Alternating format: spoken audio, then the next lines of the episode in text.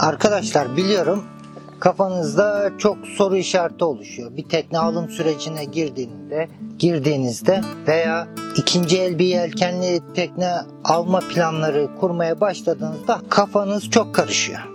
Zaten geçen videoyu 23 numaralı videoyu hangi yelkenli tekneyi almalıyım videosunu sizin bu kafa karışıklığınızı önlemek için çektim yayınladım. Çoğu kişinin yaptığı gibi, çoğu videoda olduğu gibi size işte ahşap tekne şöyledir, fiber tekne böyledir, saç teknenin şöyle avantajları var, dezavantajları var diye hikaye anlatmadım. Direkt nokta atışı yaptım. Marka verdim, model verdim, boyu şu kadar olmalı dedim. Su çekimi bu kadar olmalı dedim. Motoru şöyle olmalı dedim. Ocağı, fırını, su tankları her şeyini anlattım. Eğer belli bir amacınız yoksa yani ben arkadaş alacağım bu tekneyi bu tekneyle Güney Kutbu'na gideceğim demiyorsanız benim geçen videoda verdiğim orta yoldan mümkün olduğunca uzaklaşmayın. Biraz işin özünden uzaklaşıyoruz gibi geliyor bana. Hadi gelelim sizin geçen videoya yaptığınız yorumlar ve yorumlarınızla sormuş olduğunuz sorular. Bunlara teker teker cevap vereyim. Ama dediğim gibi konuştuğumuz konu tekne. Tekne bizim yolculuğumuzda ama aslında içsel yolculuğumuzda bir araç. Araçlara takılıp kalmayın. İyi fotoğrafçı olabilmek için dünyanın en gelişmiş fotoğraf makinesine ihtiyacınız yok. İyi bir müzisyen olmak için dünyanın en pahalı gitarını almanıza gerek yok. Bunlar hep bir araç. İşin merkezinizde siz varsınız. Benim size ilk dakikadan beri bu kanalın ilk videosunun ilk dakikasından beri anlatmaya çalıştığım şey işin merkezinde siz varsınız. Siz kendi bilgi, beceri, öngörülerinizi, yaklaşım tarzınızı değiştirmeniz, geliştirmeniz gerekiyor.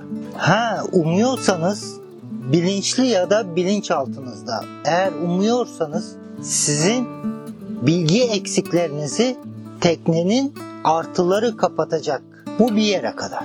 Sonuçta tekne ne olursa olsun o tekneyi yönlendirecek, idare ettirecek, kontrol edecek, abrayacak olan sizsiniz. Siz kendinizle ilgili kaygılanın. Kendi bilgi eksikliklerinizle ilgili kaygılanın.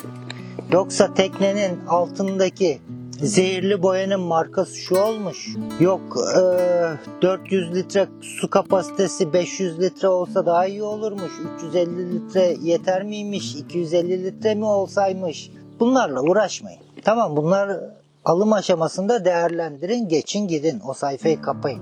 Şu sorularınıza geçelim. Çok da uzun bir video olacak gibi geliyor bana. Neyse mümkün olduğunca kısa tutmaya çalışayım. Everything is online sormuş. Merhabalar hocam. Hocam. hocam. Ya şu terimleri e, kitabet şekillerini ne olursunuz bırakın. Ben hocanız değilim. İşte kaptanım diyorsunuz, üstad diyorsunuz, hocam diyorsunuz. Bunların hiçbiri değilim ben. Ben yarım akıllı bir deniz. Bana kısaca Murat diyebilirsiniz. M-U-R-A-T. Ha, Murat kardeşim deyin, Murat abi deyin, Murat amca deyin, Murat teyze deyin, hala deyin, ne dersiniz deyin ama böyle üstad, hoca bunlara hiç gerek yok. Ben bilmem gerekenin binde birini biliyorum. Dolayısıyla hoca, üstad bilmem ne değilim. Tekrar ediyorum ben bilmem gerekenin binde birini biliyorum. Ama sıkıntı siz bilmeniz gerekenin yüz binde birini biliyorsunuz veya milyonda birini. Dolayısıyla aramızda aslında çok da bir fark yok. O yüzden kısaca bana Murat derseniz çok mutlu olurum. Merhabalar hocam değil neyse onun üstüne çizdim. Merhabalar Murat. Bir sonraki videoda daha fazla detaya gireceğinizden yorumlarda bahsetmiş. Ahşap, fiber ve saç tekneleri de kıyaslar mısın? Şu an dünya denizlerinde binlerce ahşap tekne en zor bölgelerde güvenle seyir yapıyor. Aynı şekilde binlerce saç tekne alüminyum olsun, çelik olsun yine dünyanın en zor denizlerinde, en zor bölgelerinde güvenle seyir yapıyor. Binlerce, on binlerce fiber teknede aynı şekilde emniyetli seyirlerine devam ediyor. Şimdi burada hangisini seçeceğim sorusunu soran bir kişiyseniz eğer bir YouTube'da izlediğiniz videonun altındaki yoruma ben saç tekne mi alayım, ahşap tekne mi alayım, fiber tekne mi alayım diye soran birisiyseniz size verilecek cevap fiber tekne al. Zaten sizin Güney Kutbu'na gitme, böyle bir seyir gerçekleştirme planınız varsa kendinizi o seviyede yetiştirdiyseniz, bunun eğitimlerini doğru bir şekilde aldıysanız yani bu vasıflara sahip bir denizciyseniz zaten teknenizin ne tür özelliklerin olmasını biliyorsunuz demektir. Dolayısıyla üst düzey tecrübeniz yoksa, denizciliğe yeni başlıyorsanız veya ciddi bir eğitim almadıysanız fakat yıllarınız denizde geçtiyse bu bahsettiğim grupların hepsinin tercihi fiber teknoloji. Bir, ilk alım aşamasında e, diğer saç ve ahşap teknelerine nazaran daha uygun fiyatlı. İki, sürdürme maliyeti yani onu denizin üstünde yüzer tutabilme maliyeti diğerlerine nazaran daha düşük. Herhangi bir hasar aldığında tamir etmek çok daha kolay. Ve bunun malzemeleri dünyanın en ücra köşelerinde bile kolaylıkla bulunabiliyor. O yüzden ben size orta yol olarak fiber tekneleri öneriyorum. Ama dediğim gibi binlerce ahşap tekne son derece güzel. İnsan bakmaya doyamıyor. Bırakın kullanmayı, içinde yaşamayı bakmaya doyamadığı binlerce ahşap tekne olsun, saç tekne olsun en zor denizlerde güvenli seyirlerine devam edin. Yani benim geçen videoda anlattığım şeyler işte fiber tekne dedim. E saç tekne alınmaz mı? Lafı o şekilde anlamayın. Fiber tekne benim gönlümden geçer ve bu işin orta yolunu anlatayım size geçen video. İkinci yorum soru İbrahim Keser Bey. Allah gönlünüze göre versin kaptanım demiş. Teşekkür ediyorum İbrahim Bey. Akü bankası olarak lityum iyon aküleri konusunda bir fikriniz olacak mı? Bu konuda fikirlerinizi rica ediyorum. Allah rast getirsin selametle. İbrahim Bey çok teşekkür ediyorum güzel dilekleriniz için. Lityum iyon aküler. Şimdi aküler konusunda konuşalım. Birincisi teknede iki tür akü grubu tutuyoruz. Birincisi işte ee, ana dizel motorumuzun marş etmemizi, start etmemizi, çalıştırmamızı sağlayan küçük elektrikli motoruna kısa süreli yüksek güçlerde besleyebilecek akü. Bu kurşun asit akü olacak. Bunun başka yolu yok. Kısa süreli yüksek amper çekilmesi gereken durumlarda kullanılacak akü marş aküstür, start aküstür, kurşun asit aküdür. Ha bunun yarım bakımlı, bakımsız kapalı tip modeller de var. Bunlardan birini seçmek zorundayız. Şimdi motor aküsünü ayırdık kenara. Kurşun asit kapalı bir akü olacak.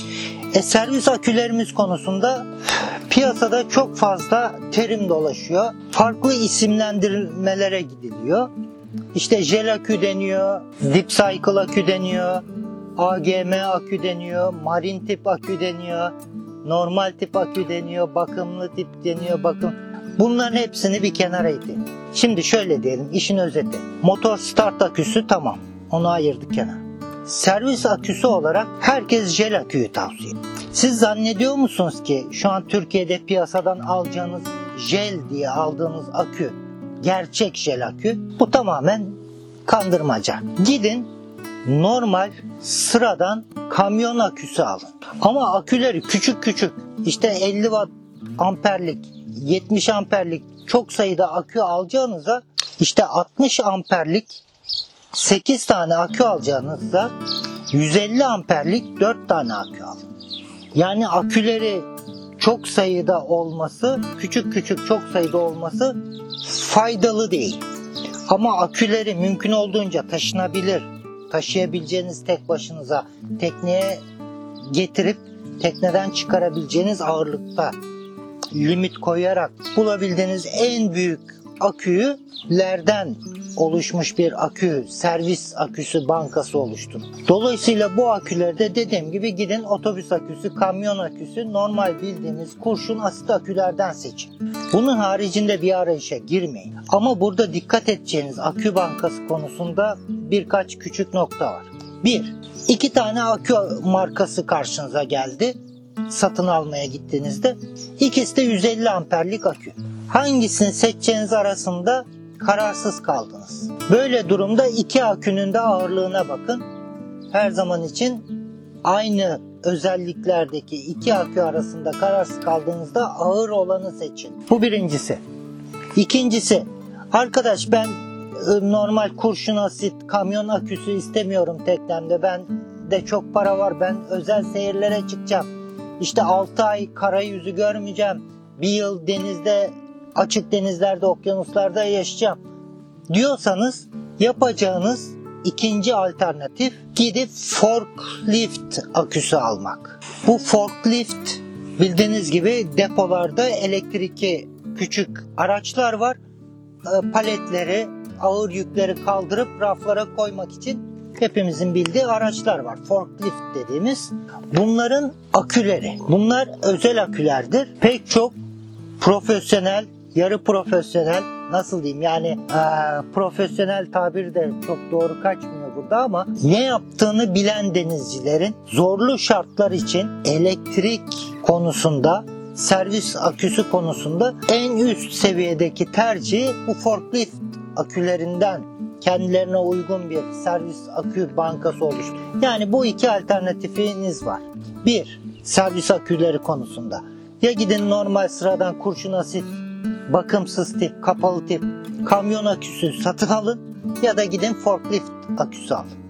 Bunun arasındaki işte jel akü alayım, AGM akü alayım, yok marin aküymüş bu, bilmem neymiş bunlara hiç girmeyin. Hele lityum iyon şu bu bu tür uç noktalara gitmeyin. Ha konuya çok vakıfsınızdır, konunun detaylarını çok iyi biliyorsunuzdur. O konuyla ilgili özel bir nedenden dolayı seçim yapmışsınızdır. Buna da saygı duyarım. Bu şekilde İbrahim Keser Bey'in sorusuna cevap vermiş olduk. Gazi Demir bir yorumda bulunmuş. Teşekkürler kaptan. Videolarınız çok bilgilendirici ve güven veriyorsunuz. Eski videolarınızı da izlemeye çalışıyorum. İşte burada kilit nokta. Eski videolar değil. Onların hepsi güncel bilgi içeren video. Ve sürekli bu kanalda mümkün oldukça dile getiriyorum. Belli bir plan program çerçevesinde ilerliyoruz. Yani kanalın ilk videosundan başlayıp sırayla izlemeniz size çok daha faydalı olacaktır. Yani 25. videoda belki 20. videoda bu kanaldan haberiniz oldu. Oradan başlamayın. Dönün birinci videodan itibaren adım adım ilerleyin. Hayallerimiz var bizim de. Bakalım gelecek günler ne gösterecek selametle. Teşekkür ederim Gazi Demir Bey bu güzel yorumunuz için. Alper Önsöz. Murat Kaptan önümüzdeki yıl emekli olup tekne almayı düşünüyorum. Çok teşekkür ederim demiş. E, bir yıl kalmış hiçbir şey kalmamış. Benim daha iki, iki buçuk yılım var. Umarım her şey gönlünüzce olur. Ali Uzun. Değerli bilgiler için teşekkür ederim. Su yapıcı makine için ne diyorsun kaptan demiş. Neyse sorusunu buna cevap verelim. Sorusunun diğer kısmını daha sonra cevaplayalım. Su yapıcı makinelerle ilgili ben görüşümü uzun seyirlerde beslenme videomuzda geçmişe dönüp bir bakarsanız detaylı anlatmıştım. Su yapıcı makine nedir? Hemen kısaca bir özetleyeyim. Deniz suyunu alıyor, belli filtrelerden, işlemlerden geçirip içindeki tuz mineralini ayrıştırıyor. Tuz mineralini ayrıştırırken suyun içindeki diğer bizim vücudumuz için gerekli olan minerallerin de çoğunu ayrıştırıyor. Dolayısıyla üretmiş olduğu su pek de içme suyu olarak uzun süre kullanımda sağlıklı olmayan saf suya yakın bir su üretiyor. Su yapıcının üretmiş olduğu suyu içme suyu olarak uzun süre kullanamayacaksam bunun niçin böyle bir cihaza onca parayı yatırıp da teknemde yer işgal etmesini isteyeyim ki? E bulaşıkları yıkamak için mi? Çamaşırlarımı tatlı suyla yıkamak için. Veya tatlı suyla uzun uzun keyifli yarım saatlik duşlar alabilmek. E seçim size. Çamaşırlarınızı deniz suyuyla yıkarsanız. Belki son durulamayı az bir tatlı suyla yaparsınız. Bulaşıklarınızı eğer deniz suyuyla yıkıyorsanız. En son durulamayı belki e, açık denizde kesinlikle ihtiyaç yok. Az bir tatlı suyla yapıyorsanız ve duşunuzu da denizde fırsat buldukça alıp tatlı suyu idareli kullanmayı biliyorsanız kesinlikle su yapıcı cihazların teknede bulunmasına gerek yok. Dediğim gibi uzun seyirlerde zaten içme suyumuzu e, pet şişelerde 5 litrelik 10 litrelik artık o anki imkanlara bağlı e, satın alıp ona göre teknede depoluyoruz. Herhangi bir aksi durumda seyrimizin planladığından uzun gitmesi veya herhangi bir acil durum yaşamamız uzun süreli su yapıcı, tatlı su yapıcı cihazların üretmiş olduğu suyu zaten kullanmak sağlıklı değil dedik. Ama eğer teknemizde ikinci bir su deposu, tatlı su deposu, tatlı su kapasitemiz normal standartın biraz üzerindeyse bu bizim için her zaman için avantaj olacaktır. Eğer o depolardaki suyu steril tutabilirsek o depolardaki tatlı suyu her zaman için içme suyu olarak sağlıklı bir şekilde kullanma imkanımız olacak. Bu da bir artı. Yani ilk geçen videoda da bahsettiğim gibi normal standart kıç taraftaki tatlı su deposununa ek olarak ön tarafta da bir ikinci tatlı su deposunun olması büyük bir artıdır. Uzun seyirler planlıyorsanız yani. Ve bu tanklara dolduracağınız tatlı suyu da her zaman içme suyu olarak kullanma imkanınız olacak. Sorunun ikinci kısmı bir de sail drive mı yoksa klasik shaft mı? Daha uygun olur. Şimdi bu konu aslında çok detaylandırılabilecek bir konu ama şöyle bakalım. İnsanlık tarihi hep bir adım ileri gider gide her jenerasyon bir önceki jenerasyonun üzerine bilgilerini koyarak ilerliyor. Dolayısıyla şöyle bakalım.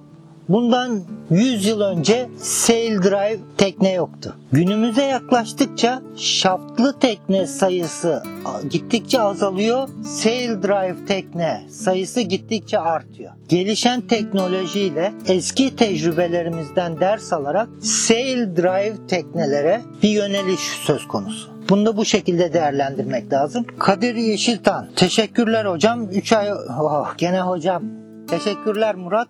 3 ay önce aldığım 2015 Bavaria 46 Cruiser teknedeki özellikler %99 anlattıklarınızla uyumlu. İyi bir seçim yapmışım, güven verdi diyor. Kesinlikle doğru bir seçim yapmışsınız. 2015 Bavaria 46 Cruiser tekne almışsınız. Güle güle kullanın. Mehmet Irmak. Video yayınlanınca hemen peşinden beğeni atıyorum açıkçası. Ama daha sonra sindire sindire tekrar tekrar notlar alarak izliyorum. İzlemeye devam saygılar demiş. Saygılar sevgiler de bizden. Ertuğrul Sarıtepe. Teşekkürler kaptanım. Eminim siz anlatırken denize gönül verenler sizinle birlikte liste oluşturmuşlardır. İnşallah o günler gelir demiş. Çok teşekkür ediyorum Ertuğrul Bey. Alper Önsöz. Vinçler konusunda fikriniz nedir Murat Kaptan demiş. Herhalde vinçlerden kastı elektrikli vinç, vinçleri soruyor. Yelken alanı çok büyüdüğünde yani belli bir boyun üzerindeki teknelerde hadi ona da bir e, isim koyalım. 44 fit diyelim. Ortalama 44-46 fitin üzerindeki tekne boylarında yelken alanı daha büyük olacağı için vinçlere gelen halatlar üzerinde yelkenin uyguladığı kuvvet de çok daha büyük olacak. Dolayısıyla elle, vinç koluyla o vinçleri çevirerek kumanda etmekte herkes için çok da kolay olamayabilecek. Kadın denizci olabilir veya yaşı biraz daha ilerlemiş bir denizci olabilir veya o an çok yorgun bitkin bir denizci olabilir. Daha genç yaşlarda bir denizci olabilir. Bunların o vinç kolunu büyük yelken alanı olan teknelerde kullanması her zaman için çok kolay olamayabiliyor. O gibi durumlarda hiçbir sakıncası yok. Kesinlikle elektrikli vinç tercih edebilirsiniz. Elektrikli vinçlerin hemen hemen hepsindeki özellik eğer elektrikli bir sorun yaşarsanız o vinçle ilgili o vinç her zaman için üzerine vinç kolunu takıp gene normal e, manuel vinçler gibi kontrol etme imkanınız var. Burada ama dikkat edeceğiniz bir konu benim çok gördüğüm pek çok arkadaşımda e, tanıdığımın da tecrübe ettiğim konu elektrikli vinçin sarma düğmesine basıyor arkadaşlar. Elektrikli vinç dönmeye başlıyor. Bzzz, tak. Ondan sonra bir tak sesiyle film noktalanıyor. O halatın gerdiği yer kırılıyor. Şimdi manuel vinç koluyla biz vinçlere kumanda ederken halatın ne kadar gerildiğini hissetme imkanına kavuşuyoruz. Ama elektrikli vinçlerde bu konuya çok dikkat etmeniz gerekiyor. E, halatı çek butonuna basılı tuttuğunuz sürece vinç o halatı çekmeye devam edecektir. Ta ki ya siz o parmağınızı o düğmeden kaldıracaksınız ya da orası kırılacak. İki alternatifiniz var. Buna dikkat ettiğiniz sürece elektrikli vinçin hiçbir sakıncası yok. Gönül rahatlığıyla kullanın. Kapton su deposu ilave yapacağımıza Adnan Bey sormuş. Su yapıcı koymak daha mantıklı değil mi? Az önce anlattım zaten. Murat Yüzbaşıoğlu ideal tekneyi çok güzel tarif ettiniz kaptan. Bu kadar tecrübe ile geniş zamanda gönlünüze göre bir tekne bulacağınızdan eminim. Teşekkür ederim Murat Bey. Bu, sorun benim e, tekne bulup bulmamam değil. Şimdi ben gönlümden geçen tekneyi dillendirerek size bir orta yol çizmeyi hedefledim. O orta yolu çizerken de tekne ile ilgili temel bazı noktalarda bilgi sahibi olmanızı amaçladım. Yoksa emin olun benim tekne seçmem öyle bırakın haftaları ayları saatler içinde gerçekleşecek bir olay. Yine de teşekkür ederim. Center Cockpit tekniği niye tercih etmiyorsunuz? Sizce Center Cockpit teknenin dezavantajları neler? Birincisi Murat Yüzbaşıoğlu. Ne zaman, nerede güzel bir center cockpit tekne görsem emin olun bakışlarımı, dikkatimi o tekneden alamıyorum. Benim de çok sevdiğim tekneler. Ama yapılım aşamı amacı olarak yani imalat amacı olarak hitap ettiği kullanıcı kesimi olarak şöyle bir genel kategorizasyona gidebiliriz belki. Hani ekvatorun kuzeye gittikçe 10. 20. 30. 40. enlemlere ulaşıyorduk. Ta ki kuzey kutbuna 90'a varana kadar. Aynı şekilde güneyde de. Yani kuzey 40. enlemi düşünün. Bir de güney 40. enlemi düşünün. Bu iki kırkların arasında hayatınızı geçirecekseniz açık kokpit dediğimiz tekneleri tercih etmeniz daha mantıklı olabilir. Sundukları daha geniş alandan kasıtla. Center kokpit teknelerin ise bu 40. paralel kuzey paralelinin kuzeyine veya 40. güney paralelinin güneyine ineceğiniz durumlarda daha çok tercih etmeniz belki genel bir yaklaşım tarzı olabilir, doğru bir yaklaşım tarzı olabilir. Yoksa ben asla geçen videoda demedim ki center cockpit tekneler kötüdür. Son derece güzeldir.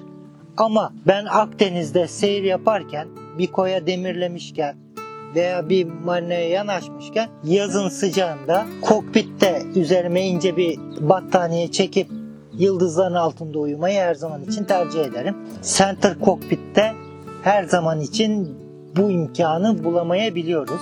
Dediğim gibi center kokpitler her zaman için iyidir. Ama ben center kokpit almayacağım. Böyle de bir handikap var. Neyse Merih Kalender Bey çok aydınlatıcı bir bilgilendirme olmuş. Teşekkürler. Merih Bey ben teşekkür ederim. Serdar Ortacı, merhaba Murat Kaptan. Tekne alacakların herhalde en çok merak, merak ettikleri konu hangi marina veya hangi barınak. Bir tekne alınca nereye bağlamak lazım? Avantajı, dezavantajı, fiyatı, yer durumu nedir? İstanbul'dan güneye tekne transferi mi? Yoksa güneyde pahalı bir marina artı uçak masrafımı bu boyutlarıyla da incelerseniz sevinirim. Şimdi anladığım kadarıyla Serdar Bey, Serdar Ortacı İstanbul'da yaşıyor. Ama güneyde tekne alıp teknesiyle veya olan teknesiyle Türkiye'nin güney sahillerinde seyirler yapmak istiyor. Dolayısıyla teknemi ne yapayım? İstanbul'da mı tutayım? Güneyde mi tutayım? İstanbul'da marina fiyatları yüksek, güneyde daha ucuza bulunabiliyor gibi handikaplar yaşıyor. Böyle bir durumda bence tek çözüm var. Marinalara, barınaklara, yüksek bağlanma ücretlerine mahkum kalmamak için tek bir çözüm yolu var. Teknede yaşayacaksınız. Eğer teknede yaşama imkanınız yoksa, çoluğunuz çocuğunuzun okulu var, işi var, belli bir kara hayatınız var, onu bozup tamamen sil baştan denizde sıfırdan bir hayat kurma belki sizin için çok uç noktada bir durum olabilir şu aşamada belki. Eğer kara hayatınızı, kara düzeninizi bozamayacaksanız bence tekne almayın. Senelik izninizde bir hafta, iki hafta teknemle seyirler yapacağım diye tekne alınmaz. Charter firmaları var bu konuda hizmet veren. Güzel birkaç charter firmasıyla irtibata geçin. İlişkilerinizi güçlü tutun. Sürekli müşterileri olun Hem bu şekilde fiyat avantajına sahip olacaksınız. Sürekli müşteri indirimlerinden faydalanacaksınız. Hem de ufak tefek konularda her zaman için o firmalara nazınız geçecek. Dolayısıyla birkaç haftalık senelik izinlerinizde sadece denizde olma imkanınız varsa kesinlikle tekne almayın. Nerede seyir yapmak istiyorsanız gidin oradaki bir charter firmasından tekne kiralayın. Bu sizin için çok çok daha doğru bir çözüm olacaktır. Sadece maddi olarak da düşünmeyin. Her kiraladığınız teknede farklı marka modellerde tekne kiralama imkanınız olacak. Bu sayede de farklı marka model boydaki teknelerde kullanma tecrübenizi arttırma fırsatında ka- kazanmış olursunuz. Dediğim gibi teknede uzun süreler yaşayamıyorsanız tekneyi bir marinaya bağlamak zorunda kalacaksanız ve karadaki kara hayatınıza, düzeninize devam etmek zorunda kalacaksanız yani tekne almanızı kesinlikle tavsiye etmiyorum. Charter firmalarını kesinlikle değerlendirmenizi öneriyorum. DYLMZ demiş ki çok faydalandık. Teşekkür ederiz kaptan. Ben teşekkür ederim efendim. Ethem Şenol Gökbey demiş ki bu bilgiler çok işime yarayacak. Motor gücünün ne olması gerektiği kısmı daha net olursa yani 36 fit tekne için en az şu kadar beygir 40-50 diyebiliyor muyum? Bir de saç tekneler için ne düşünüyorsunuz demiş. Saç teknelerle ilgili fikrimi söyledim. Beygir gücü konusunda da her marka modelin üretim aşamasında, satışa sunulma aşamasında standart geçen videoda bahsettiğim gibi bir beygir gücü bir standart motor oluyor. Beygir gücünde bir motor oluyor ve opsiyon olarak da onun bir iki tık üzerine seçme opsiyonunuz oluyor. Bu değerleri ben şimdi size 29 beygir 40 beygir neye göre diyeceğim? Hangi markaya göre diyeceğim? Hangi boya göre diyeceğim? Hangi şartlara göre diyeceğim? Bu çok göreceli olduğu için geçen videoda da bahsettiğim gibi üretici firmanın tavsiye ettiği motor seçenekleri içinde bir seçim yapmak Onların arasından bir değerlendirmede bulunmak çok daha faydalı olacaktır. Ramazan Kubur Bey Merhaba Murat Kaptan. Benim fikrim 20 yaşına kadar olabilir. Geçen videoda ben 15 yaşına kadar bir tekne düşünüyorum demiştim. Ha çok içime sinen bir tekne olursa da birkaç yıl daha esnetebilirim demiştim. E 20 yaşında bir tekne de olabilir. Şu an bırakın 20 yaşına 30-40 yaşında fiber tekneler gayet güvenli bir şekilde dünya denizlerinde seyir yapıyor. Yani videonun başında da belirttiğim gibi bunlara çok fazla takılı kalmayın. Ben geçen videoda size orta yolu çizdim. Bu yoldan çok fazla da uzaklaşmayacak şekilde kendi yolunuzu bulmanız gerekiyor. 20 yaşında bir tekne gayet mantıklı olabilir. Tabii bu kesinlikle bir de bütçemizle de alakalı. 20 yaşına kadar olabilir marinalarda konaklayacağım, konaklamayacağım. Denizlerde dolaşabileceğim sağlam 42-46 fit arası bir tekne olmalı. Tamam çok güzel 42-46 fit boyunda bir hedef belirlemişsiniz. 20 yaşına kadar olabilir demişsiniz. Gayet mantıklı. Bu boylardaki bir tekneyi maalesef Türkiye'den alabileceğimi sanmıyorum. Çünkü fiyatlar uçuk. Evet maalesef Türkiye'de bu şekilde ABD, Amerika Birleşik Devletleri ve diğer ülke marinalarında daha ucuza birçok tekne var. Kalan parayla da yani tekneyi oralardan ucuza alıp arttırdığım bütçemdeki kalan parayla da bakımını yapar. Minimum 6 ay krallar gibi yaşarım demiş. Tabii bu benim planım. Teşekkürler diye devam et. Ben teşekkür ederim Ramazan Bey. Şimdi Amerika Birleşik Devletleri ve diğer ülkeler demiş. Ramazan Bey, Amerika Birleşik Devletleri'ndeki tekne piyasası çok karışık. Dışarıdan bir Avrupa'dan, Türkiye'den içeriden yardım almadan, içeriden güvenebildiğiniz yani Amerikan piyasasına hakim, bu işi orada yapan bir eşiniz dostunuz yoksa dışarıdan gidip oradan tekne almanızı kesinlikle tavsiye etmiyorum. Oradaki ucuz dediğiniz teknelerin çoğunluğu ya büyük fırtınalarda büyük kazalar geçirmiş teknelerdir. Sonradan tamir edilmiş ki hangi standartlarda tamir edildiği soru işareti olan teknelerdir fiyatları ucuz teknelerden bahsediyorum. Ya da yaşı çok çok çok ileri olan teknelerdir. Yani artık e, efektif kullanım ömrünü doldurmuş tek. Bu teknelerin dışındaki teknelerin fiyatları da zaten Avrupa'daki teknelerden çok çok da farklı değil. O yüzden Amerika Birleşik Devletleri'nden dediğim gibi orada güvenebileceğiniz, size yardımcı olabilecek birisi, birileri yoksa birinci seçenek olarak hala Hırvatistan'daki charter firmalarından çıkma onların piyasaya sürmüş olduğu ikinci el tekneler en doğru çözüm gibi gözüküyor. Yani ilk öncelikle değerlendirilmesi gereken piyasa ikinci el tekne alımı söz konusu olduğunda, yelkenli tekne alımı söz konusu olduğunda kesinlikle Hırvatistan. Lokman Onur Uyanık Bey demiş ki "Vi- Windvane, Hydrovane gibi bir ekipmanı otopilotun yanına eklemek mantıklı olur mu? Yoksa sadece otopilot yeterli mi ya da otopilotu yedeklemek konusunda ne düşünüyorsunuz? Teşekkürler.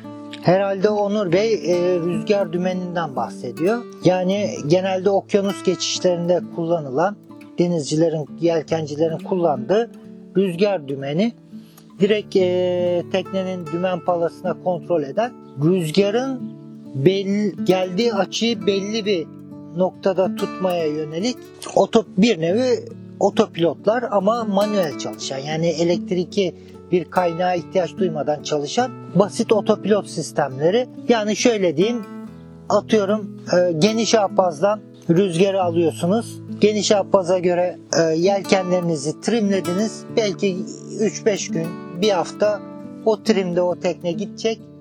Ama dalgadan kaynaklı olsun, akıntıdan kaynaklı olsun veya rüzgarda olabilecek ufak tefek yönünde olabilecek ufak tefek değişikliklerden kaynaklı olsun. Teknenin rüzgarla olan açısının bozulmasını istemediğiniz durumlarda bu rüzgar dümenini kullanırsınız. Olması tabii ki güzel olur. Büyük bir avantaj. Okyanus geçişleri söz konusuysa. Ama benim bakış açımda olmazsa olmaz da bir şey değil. Şimdi normalde bah- bahsettiğim bu cruiser teknelerde, konuştuğumuz kategorideki teknelerde, yelkenli teknelerde otopilotlar %90'da zaten var mevcut. Bu elektrikli otopilotları nasıl kullandığınızla da alakalı. Yani ben bir okyanus seyri yapacağım. Her gün günün 24 saat o otopilot tırt tırt tırt tırt dalgalı havada pupa ya da geniş ahbap seyirde dümen tutmaya çalışırsa o otopilotunuz bir hafta sonra bozulur. 10 gün sonra bozulur. Ya bunun bozulabilecek parçalarını öngörerek yedeklerini teknenizde bulunduracaksınız ya da mümkün olduğunca bir otobüste seyahat eder gibi teknenin içinde okyanus geçişi yapmayacaksınız. O dümeni tutacaksınız. Otopilotu dinlendireceksiniz. 24 saat o otopilota işkence yapmayacaksınız. Yani günün bir 6 saatini 8 saatini siz kendiniz e, dümeni tutarak geçireceksiniz. Ara sırada otopilotun nefes almasına müsaade edeceksiniz. Ama dediğim gibi genel bir kullanımda uygun yedeklerini e, çok da abartmadan teknenizde bulundurduğunuzda normal bir sıradan her zaman her teknede görebileceğiniz bir elektrikli otopilotta okyanus geçişinde işinizi görecektir. Ama dediğim gibi 24 saatte o günün 24 saati o otopilota da işkence etmemek şartıyla ara sıra dinlendirmek şartıyla. Sonuçta her parçanın, her cihazın bir öngörülebilir ömrü vardır. Otopilotu da o şekilde değerlendirmek lazım. Onur Pehlivanoğlu yine çok güzel bir video olmuş. Teşekkür ederim. Benim de bir sorum olacak. Türkiye'deki tekne fiyatlarının pahalı olması sebebiyle araştırırken yurt dışı teknelere bakıyorum. Daha uygun fiyatlı olanlar Hırvatistan, Yunanistan, Yunanistan için aynı şeyleri söyleyemeyeceğim. Hırvatistan için civarlarında bulunan charter tekneleri. Sorum. Charter tekneleri örneğin 2010 model 9 yaşında bir tekne. Muadillerine göre uygun. Tabii ki arma, motor ve genel durumuna bakıldıktan sonra bir böyle bir tekne alınır mı? Örneğin charter firmaları teknelerine gereken bakımı yapıyorlar mı? Alıp ufak tefek masraflar ve modifiyeler ile kullanılabilirler mi? Zahmet olmaz ise bir sohbette bahsederseniz sevinirim. Tabii ki bahsederim. Kesinlikle güvenilir, büyük charter firmalarından alacağınız tekneler çoğu tekne sahibinin teknelerine gösteremedikleri özende tekneler. Yani sen ben tekne alıyoruz ama mesela bir parçasının değişmesi gerekiyor. Gidiyoruz soruyoruz 1500 euro diyorlar parçaya. Ya bunun bir muadili yok mudur? Çıkması yede yani ikinci eli yok mudur? şu su bu su yok mudur? İşte ben takayım, gideyim işçilikten taviz vereyim, işin ehli olmayan bir ustaya yaptırayım, maliyeti biraz düşüneyim arayışına giriyorum. Ama büyük oturmuş charter firmalarının bu konuda belli standartları var. O standartların altına asla düşmüyorlar. Büyük oturmuş charter firmalarının kendi teknik servisleri var, ustaları var, markalarla belli anlaşmaları var. Zaten ikinci el işte e, kullanılmış parça, muadil parça çok mecbur kalmadıkça o, o yollara girmiyorlar. Dolayısıyla kontrollerinizi satın alma aşamasında survey'inizi doğru bir şekilde aksatmadan yaptığınız sürece büyük güvenilir charter firmalarından Hırvatistan'dan gönül rahatlığıyla ikinci el bir yelkenli tekne alabilirsiniz. Hatta izlemeniz gereken yol benim de gösterdiğim yol o taraf. Levent Pesteli teşekkürler demiş. Ben de teşekkür ederim. Murat T. Murat Bey çok uzun ve güzel sorular soruyor. Demiş ki Murat Bey teşekkürler. Birkaç sorum olacaktı. Cevaplarsanız memnun olurum. Maddeler halinde 4 tane soru sormuş. Bunları şimdi birer birer cevaplayalım. Birinci sorusu. Salma 2.20. 2 metre 20'den fazla olmayacaktır. Bunu derken kriteriniz nedir? 3.5 metrelik salmaları ne bakımdan istemiyorsunuz? Teknenin stabilitesi, yolcu konforu vesaire. Denizli havalarda 3.5 metrelik salmalar daha emniyetli olmaz mı? Doğrulma momenti daha büyük olacağından. Uzun salma rüzgara doğru gitme yani orsalama performansını arttırır. Kısa salma daha sığ yerlere demirlemenizi, daha sığ yerlere, balıkçı barınaklarına, e, işte küçük iskelelere yanaşmanıza imkan sağlar. Yani her ikisinde artısı eksisi var. Şimdi aslında 2.20 dediğimiz salma kısa salma değil. Kısa salma dediğimiz 40 fit, 42, 44 fitlik teknelerde 1.60, 1.50'den başlıyor salma boyları. E, 1.80, 2, 2.20'lik salma boyları da kısa bir salma değil. Orta bir salma. Ne 3,5 metrelik salma kadar derin bir salma ne de 1.50'lik salma kadar da sığ bir salma. Ben geçen videoda az önce de bahsettiğim gibi size orta yolu çizdim. Bu orta yoldan bence mümkün oldukça uzaklaşmadan bu orta yolu takip etmenizde fayda var diye düşünüyorum. Ha, e, teknenin denizciliği, stabilitesi, yolcu konforu ile salma boyunun çok fazla birebir ilişkisi yok. Bir de şeyden bahsetmiş teknenin devrildiğinde düzelmesi. O onlar tamamen dizaynı ile alakalı. Ama şöyle diyeyim ben size.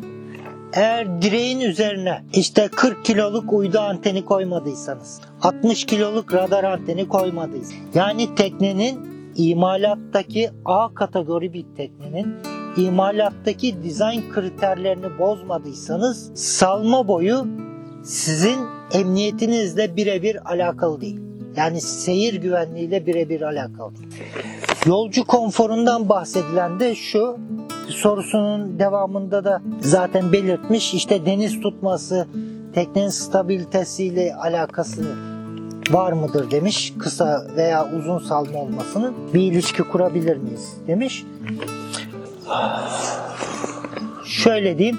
Tabii ki kısa salma bir teknenin salınımıyla yani bulunduğu deniz ve hava şartlarına reaksiyonuyla uzun salma bir teknenin reaksiyonu birbiriyle aynı olmayacak. Ama sizin yolcu konforu olarak veya deniz tutmasına engelleyecek hangisi olması dersen bu tamamen alışma meselesi. Mesela kısa salma bir tekne alırsanız bir hafta deniz tutar size bir haftadan sonra o teknenin salınımına seyir karakteristiğine alışırsınız. Ondan sonra sizi o tekneye deniz tutmaz. Aynı şekilde eğer uzun salmalı bir teknenin seyir karakteristiğine alışırsanız o teknede bir hafta 10 gün alışma sürecinden sonra sizi çok sık deniz tutmayacak.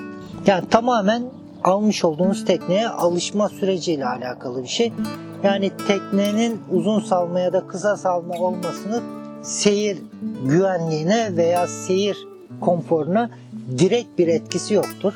Şöyle bir uzun salmanın dezavantajı olabilir. Akdeniz için geçerli değil ama Afrika kıyılarında veya Güney Amerika kıyılarında veya daha kuzey denizlerine yani çok fazla seyahat edilmeyen bölgelere seyirler yapmayı planlıyorsanız eğer burada yapacağınız seyirlerde kıyı şeridinin haritalandırılması yani kağıt haritalara olsun elektronik haritalara aktarılması çok detaylı olmayabiliyor. Dolayısıyla her sığlığı bu tür yerlerden bahsediyorum. Tabii ki Ege'de, Akdeniz'de artık bilinmeyen bir nokta, haritalandırılmamış bir nokta kalmadı ama Akdeniz dışına çıkıp da uç noktalarda seyirler yapmaya niyetlendiğiniz durumlarda doğru bir şekilde haritalandırılmamış kıyılara yanaşma sürecinizde düşük süratlerde salmanın altını vurmak demiyorum.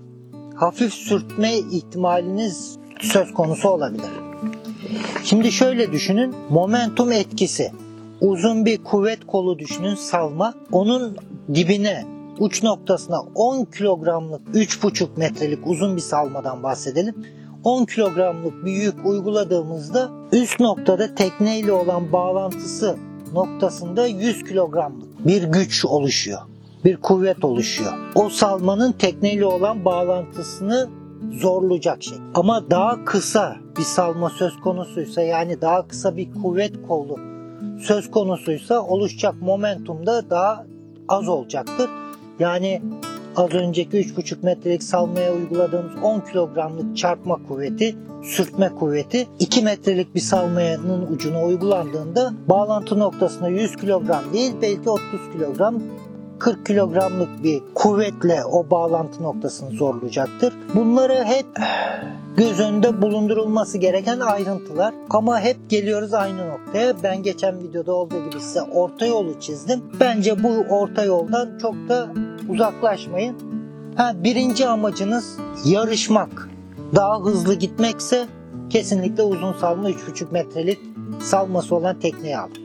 Onun haricinde böyle bir ihtiyaç söz konusu değil benim açımdan en azından. 3. Bazı tekneler her gel git olan yerlerde kendi kendine havuzlayabiliyor. Tekne o şekilde yapılmış ki su çekilirken tekne salmanın üstüne oturuyor ve devrilmiyor.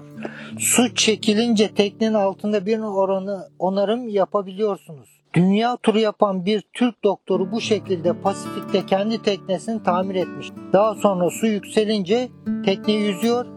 Bu sizin işinize yaramaz. Şimdi nasıl diyeyim?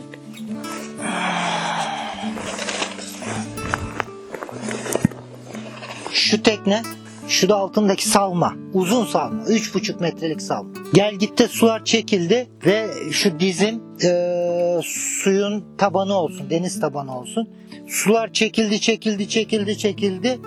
Bu salma oturduğunda deniz yüzeyine bu salma tekne bu şekilde kalmaz. Suyla beraber bu tekne yana yatar. Sular çekildi çekildi çekildi çekildi sizin ayağınızı basabileceğiniz bir toprak parçası seviyesine geldiğinde tekne bu şekilde yan yatar. Bilmem anlatabildim mi? Şimdi İngiltere'de çok gördüğüm bir tekne tipi var, salma tipi var. Eğer o tür salmalardan alırsanız bunu kullanabilirsiniz efektif bir şekilde. Yani iki tane salma oluyor şu şekilde. Arkada da güçlü bir dümen palası. Bu iki salmanın üzerine tekne oturuyor gelgitlerde su çekilirken ve dümen palasına da fazla güç bin, yük binmeyecek şekilde o sadece dengeyi sağlayacak. Üç ayağın üstüne tekne oturuyor. O şekilde bir tamir bakım yapılabilir. Ha, az önce gösterdiğim şekliyle teknenin de yan yatırarak çok mecbur kalındığında belki bir işlem yapılabilir. Ama bunun çok geçerli olduğunu ben düşünmüyorum. Kitaplarda kağıt üzerinde belki kulağa hoş gibi gelebilir ama uygulanabilirliğinin pek olmadığını düşünüyorum.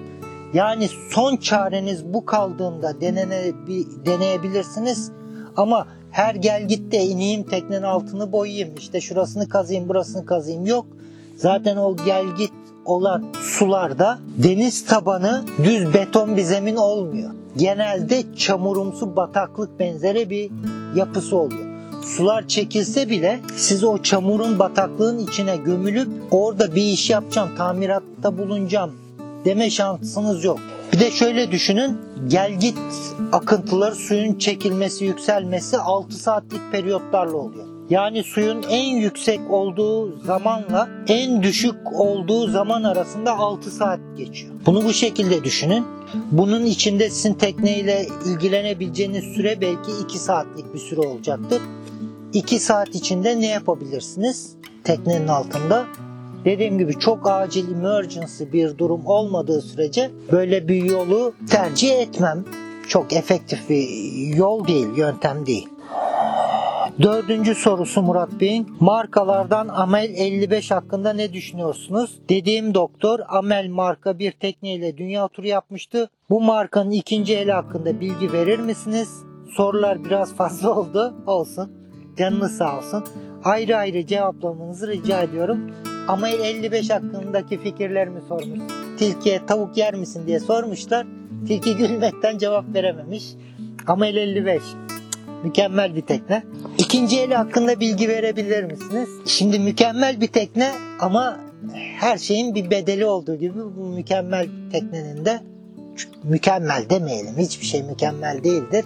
Çok çok güzel teknenin de bir bedeli var. Dolayısıyla üretim aşamasında sıfır olarak satılırken de belli bir kitleye hitap ediyor, genele hitap etmiyor. Bunu siz satın alıp kullanıp ikinci el satmaya kalktığınızda da genele hitap etmeyecek tekneniz. Biraz daha kısıtlı bir kesime hitap edecek. Bunu göz önünde bulundurmak lazım. Yoksa tekne ile ilgili bir sıkıntı yok. Sıkıntı bizim cebimizle ilgili. Şimdi dilimin döndüğü kadar Murat Bey'in yorumunun altına cevaplar e, yazmaya çalıştım ama tabii çok fazla da e, yazarak cevap vermek her zaman için tatmin edici olamayabiliyor. Murat Bey o yazdığım cevapların altına tekrar yorum yapmış. Açıklamalar için teşekkürler Murat Kaptan demiş. Rica ederim. Ben asıl Murat Bey'e, Murat T Bey'e ee, çok teşekkür ediyorum. Hiç üşenmeden uzun uzun yorumunu da e, sorusunu da yazıyor. Kendisine bir kez daha teşekkür ediyorum. Sanırım bu konularda detaya girmede fayda var. Uzun salma mı kısa salma mı kafamızı karıştırıyor. Hiç kafanızı karıştırmasın. Ortası her zaman için iyidir. Kararsız kaldıysanız kısa mı uzun mu ikisi de değil ortası. Denizli havalarda uzun salma dediğimiz mahsur olmasına rağmen sırf emniyet açısından gerekli olmaz mı? Hayır olmaz. Salmamızın kısa olması bizi denizli havada tehlikeye atar diye düşünüyorum. Hayır atmaz. Örneğin tek başımıza seyrederken uyuyorsak tekneye yalpaya düşüp doğrulamazsa daha büyük bir problem alabora olmaz mı? Hayır olmaz. Siz kaptan olduğunuzdan çok daha iyi bilirsiniz kuşkusuz. Her iki salmayı emniyet ve konfor açısından değerlendirmenizi deniz tutması vesaire dahil. Dediğim gibi deniz tutması biraz daha açayım size. Deniz tutması beyninizin, beyin merkezli vücudunuzun alışık olmadığı ortama karşı göstermiş olduğu bir reaksiyondur. Alışık olmadığı ortama göstermiş olduğu bir reaksiyon. O ortama alıştıkça bu reaksiyonun da düzeyi azalacak. Mesela Akdeniz, Marmara Denizi'nde ki dalga karakteristiğine alışmış bir 20 yıllık denizciyi Atlantik'e çıkardığınızda veya İyon denizine çıkardığınızda veya Ege'ye çıkardığınızda onu deniz tutabilmekte. Çünkü alışık olmadığı bir ortama sokmuş oluyoruz. Bu yeni bir tekne aldığımızda da geçerli daha önce alışık olmadığımız bir tekneye bindiğimizde de geçerlidir. Yani alışık olduğunuz tekneden hariç bir tekneye geçtiğinizde deniz tutmasına karşılaşırsınız veya alışık olduğunuz dalga karakteristiğine farklı bir denizde çıktığınızda deniz tutmasına maruz kalabilirsiniz. Kaptanlık açısından kısa salma ve uzun salmaya dikkat edilmesi gereken hususlar var mıdır? Yoktur. Yalnız kısa salmayı belki şöyle bir değerlendirebiliriz. Omurga salmalı tekneler var mesela. Yani baş taraftan kış tarafa kadar teknenin gövdesiyle bütünlük halinde yekpare bir salma söz konusu. Mesela o teknelerde tekne düz gitme karakterindedir. Her zaman için düz gitme, işte rotasını koruma isteğindedir. Ama tekne ne kadar bu yapıdan uzaklaşır, fin salma, torpil salma, uzun salmaya doğru giderse o kadar çok dümen hassasiyeti oluşur teknede. Bu dümen hassasiyeti bazı durumlarda iyidir, bazı durumlarda kötüdür. Mesela marinalara girişte çıkışta dar alanlarda manevra yapmanız gerektiğinde bu dümen hassasiyeti torpil salma, fin salmanın avantajlarını yaşarsın. Tekniği çok daha dar alanlarda kolay manevra yaptırabilir. Ama yekpare bütün gövde boyunca salmaya sahip bir tekneyi dar alanlarda manevra yaptırmak daha güçtür. Bu tür teknenin imalatıyla, dizaynıyla alakalı bazı artıları eksileri olabilir ama tekrar aynı noktaya geliyoruz. Ben size orta yolu çizdim. Bu yoldan mümkün oldukça uzaklaşmayın. Araştırmışsınızdır. Kendi ihtiyaçlarınızı, beklentilerinizi değerlendirmişsinizdir. Bu benim bahsettiğim orta yoldan 180 derece farklı bir seçimde bulunmuşsunuzdur. Kesinlikle bu da olabilecek bir şey. Ona da diyecek hiçbir şeyim yok. Otopilot hangi salmada daha çok yorulur? Bir diğer konu rüzgar dümeni. Bunun kullanım amacı nedir? Sanıyorum tekneleri sonradan monte ediliyor. Evet. Tekne fiyatları ne kadardır? Yani markalı bir rüzgar dümeni almak isterseniz bir 2000-3000 euroyu gözden çıkarmanız minimumda gerekiyor. Bahsettiğim boydaki e, kategorideki yelkenli tekneler için. Okyanusu rüzgar dümenli ve rüzgar dümensiz geçmenin fayda ve mahsurları neler olabilir? Konuları dediğiniz videomuzda cevaplarsınız. Yani bu videoda yani çok abartmaya gerek yok bu e, okyanus geçişindeki otopilotu. Ama az önce de dediğim gibi 24 saat siz dümene hiç elinizi değmeden o otopilot beni götürsün diyorsanız yani bir otobüs seyahati planlıyorsanız o zaman mümkün oldukça yedekleri ve ekstra çözümler düşünmenizde fayda var. Ama diyorsanız ki ben sadece uyumam gerektiğinde, bir şeyler atıştırmam gerektiğinde, bir işim olduğunda dümenden ayrılacağım. 24 saat otopilotumun dümen tutmasına ihtiyaç duymayacağım. Yani otopilota bütün yükü bırakmayacağım. O yükü ben otopilotla paylaşacağım diyorsanız çok da böyle aman aman sistemlere yönelmenize gerek bilmem İnşallah anlatabilmişimdir derdim. Okan Birer Bey, teşekkürler Murat Kaptan. Gelen yorum ve sorulara bakınca e, detaylı ikinci bir video, bu video yapabilirsiniz gibime geliyor. Kesinlikle yapıyoruz. Su kapasitesi olarak litre cinsinden konuşursak 500 litre toplam su kapasitesi yeterli görür müsün? Burada günlük kişi başı tüketimi kaç litre üzerinden hesaplayıp sağlıklı bir ihtiyaç belirleyebiliriz. Ayrıca 500 amper total servis aküsü kapasitesi de uygun mudur sizce? Selamlar, saygılar. Tamamen sizin kullanım alışkanlıklarınızla alakalı. Mesela kimi arkadaşlar var mutlaka teknemde HF çift yönlü hem transmit yapabilen hem receive yapabilen HF SSB telsiz radyo istiyorum diyor okyanus geçerken. Bu olmazsa olmaz diyor. Şimdi SSB HF yayınlarını dinlemek tamam güzel.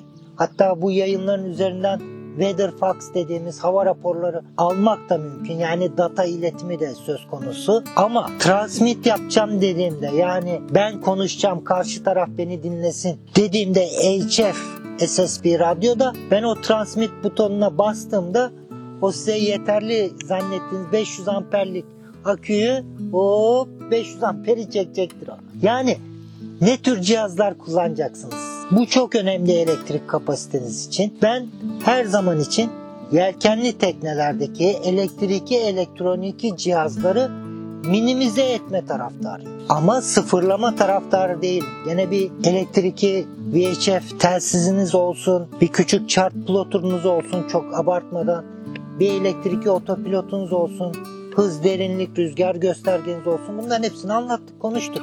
Ama daha fazla da abartmaya elektrikli cihazları gerek yok. Bir orta seviyesi mümkün olduğunca minimize etmeye de fayda var. Bence. Su kapasitesi. Her gün doya doya duş alma ihtiyacınız varsa tabii ki o 500 litrelik su tankı size yet ama bulaşığınızı, çamaşırınızı deniz suyuyla yıkama alışkanlığı edinirseniz ve muslukları ileride konuşacağız onu. Asla evimizdeki gibi sonuna kadar açmıyoruz teknelerde. Böyle ihtiyacımız olduğu kadar suyun akmasına izin verecek şekilde muslukları açıyoruz. Bu alışkanlıklarınızı oturttuğunuzda azla yetinmeye, azla yaşamaya başladığınızda, bunu öğrendiğinizde, bu yaşam tarzını özümsediğinizde emin olun daha mutlu, daha rahat, daha konforlu oluyor. Bunu da öyle diyeyim yani su kapasitesi ve akü kapasitesi ile ilgili direkt işte 500 litre 600 amper demem mümkün değil. Elan 44 için ne düşünüyorsunuz? iyi, iyi şeyler düşünüyorum. Elan 40 444 için pardon. Barış Erkul sormuş. Yani ne diyebilirim ki? Hiç adını sanını duymadığımız binlerce marka, model, tekne videonun başında da söylediğim gibi dünyanın her yerinde güvenli bir şekilde seyirlerine devam ediyor. Yani ben size 4-5 marka örnek verdim geçen videoda. Bu markaları örnek vermemin en büyük nedeni o videoda da söyledim. Dünyada en çok satılan tekne markaları. Dolayısıyla dünyanın neresinde olursa olsun yedek bir parçaya ihtiyacınız olduğunda veya herhangi bir o teknenin teknik aksamından anlayan bir ustaya bir servise ihtiyacınız olduğunda dünyanın her yerinde bunu ulaşma imkanınız diğer markası daha az tanınan bilinen teknelere nazaran imkanınız olanaklarınız daha artar. Dolayısıyla o bahsettiğim geçen videodaki 4-5 markanın hem servis ağları, yedek parça dağıtım ağları, tedarik zincirleri, işte servis ağları ve hizmetleri daha global ölçekte, daha dünya çapında. Yani bunların artısını eksisini değerlendireceksiniz. Tabi belirleyici olan tamamen bütçe. Yani Elan 444 kötüdür, iyidir deme şansım yok. Onu diyecek olan alacak olan kişidir. Önemli olan ihtiyaçlarınız, beklentileriniz, bütçeniz demişim cevap olarak. Teknenin kondisyonuna ve donanımına uygun bir fiyatta anlaşırsanız neden alınmasın diye cevap vermişim. Ama ikinci el piyasasını iyi araştırmanızı tavsiye ederim diye de devam etmişim. Yani bu bahsettiğim, geçen videoda bahsettiğim 5 markanın dışına çıkarsanız eğer demek değildir ki o diğer markalar kötü tekne. Hayır. Çok daha iyi tekneler de var. Tabii ki çok daha kötü tekneler de var. Ama yarın öbür gün o tekneleri satmak istediğinizde daha iyi veya daha kötü kategorideki tekneler de olsa fark etmez. Müşteri kitleniz biraz daha kısıtlı olacak. Tekne almak isteyen kişi Beneto yazarak Google'da arama yapıyorsa, tekne arıyorsa Elan yazıp da arama yapan çok daha az insan olacaktır. Bin kişi Elan yazarak tekne arıyorsa 100 bin kişi Dufour, Bavaria, işte Beneteau, Hans, Genoa yazarak arama yapıyor. Bunu böyle değerlendirmek lazım. Kesinlikle diğer tekneler kötüdür. İlla bu markalara odaklanın, yoğunlaşın demiyorum. Yanlış anlaşılmasın. Amel 55 örneğinde olduğu gibi kötü bir tekne midir diye arkadaş bana soruyor. Yani ben de gülmekten tilki gibi cevap veremedim. Önemli olan ihtiyaçlarınız diye cevap vermişim. Değerli tecrübelerinizi paylaştığınız için teşekkürler demiş Hakan Ertunç Bey. Güneş enerji sistemi ile ilgili görüşleriniz için de bir videoyu yaparsanız çok güzel olur ya da en azından herkesin yanlış ya da eksik yaptığı kısımların üzerinden geçmeniz mümkün olur mu? Sarma ana yelken için birkaç ay önce izlediğim 5-6 yıldır teknede yaşayan emekli bir çiftin videosunda şimdi olsa sarma ana yelken tercih etmezdik. Lazy Jack'li klasik ana yelken çok daha pratik ve sorunsuz geliyor bize demişlerdi. Yine hatırlayamadığım başka bir Genoa'da furling şart ana yelkende furling der. Sararken her şey sarıma uygun değilse sorun açma ihtimali değilse sorun açma ihtimali yüksek oluyor demişti. Tabii ki özellikle yalnız seyirlerde havuzluktan ayrılmadan tekne aprayabilmek adına çok avantajlı olacağını düşünsem de bu konuda sizin tercih sebeplerinizi ve tecrübelerinizde paylaşmanız mümkün olur mu? Benim emekliliğime de 4-5 yıl kadar kaldı. Sizinle ve buralardaki birçok deniz sevdalısı kişiyle benzer hayallerim planlarım var. Ne güzel umarım herkes hayaline kavuşur. Vakti geldiğinde herhalde 13-15 yaşından genç tekne alamam. Çoğumuz muhtemelen alamayacağız. 38-44 fit arası hayalim süper. Yani geneli sizin düşüncenizle aynı. Tek sorum zaman geçtikçe sanki daha yavaş akıyor. Efkar basıyor, dünya batmasın, savaş çıkmasın, ekonomi çökmesin, uzaylılar işgale gelmesin, hayallerimiz suya düşmesin. Henüz yelken konusuna girmeyelim. Sarma ana yelkenli, klasik ana yelkenleri onlara daha var vakit. Şimdilik burada ara vereyim. Onları yelken konusunu daha ilerleyen videolara bırakalım. Ama sarma ana yelkeninde klasik tip lazy jackli, lazy backli ana yelkeninde artıları eksileri var. İleride çok çok konuşacağız yelken konusunu ama yelken için daha erken. Acar Kadir Bayazıt Bey demiş ki Üstad selamlar merak ettiğim birkaç hususu danışmak istedim. Evvelce dünya turu planınızdan bahsetmiştiniz. Dünya turu planından bahsetmedim. Uzun bir seyahatten bahsettim. Yani dünya turu bir tur atıp dönmek üzerine kuruluyor. Benim hayalim dönmek üzerine değil gitmek üzerine. Bu bağlamda ikinci su tankı yerine çift su yapıcı olsa o daha fazla solar panel ve akü ile elektrik motor ve elektrikli ocak olsa daha iyi olmaz mı? Böylece hem gaz hem mazot taşımamız gerekmez. Tekne hem hafifler hem de ekmez. Kendi kendine yeter. Ayrıca saç gövde konusuna hiç değinmemişsiniz. Görüşleriniz olumsuz mu? Saç gövde konusunu anlattım. Hayır olumsuz değil ama özel amaçlı alınacak teknedir onlar. Çift su yapıcı elektrik motorundan kastı arkadaşın dizel motorun yerine koyacağımız bir elektrik motoru. Çift su yapıcı deniz suyunu artarak içme ve tatlı su ihtiyacımızı karşılayalım diyor. Ocak fırını da elektrikli olsun diyor.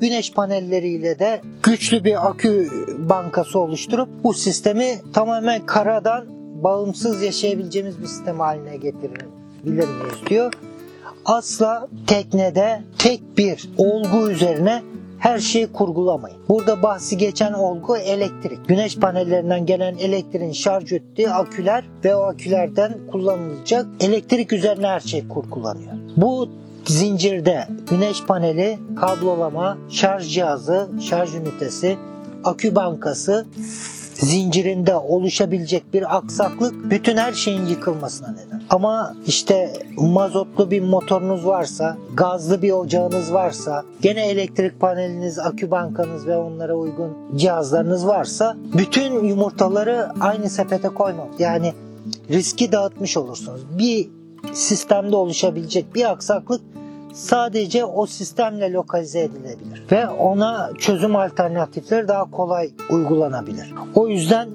yani her şeyin elektrikli olmasını taraftar değilim. Dediğim gibi yelkenli teknedeki zaten işin mantığı felsefesi gereği elektrikli elektronik cihazları minimize etme taraftarıyım. Size de onu tavsiye ediyorum. Güneş pa- şimdi güneş panelleriyle ilgili geçen videoda e, herkes %99 zaten bu güneş panellerini şarj sistemini ve akü bankasını yanlış kurguluyor demiştim. E, çok fazla bu yönde e, soru aldım. Yani yapılan yanlış nerede?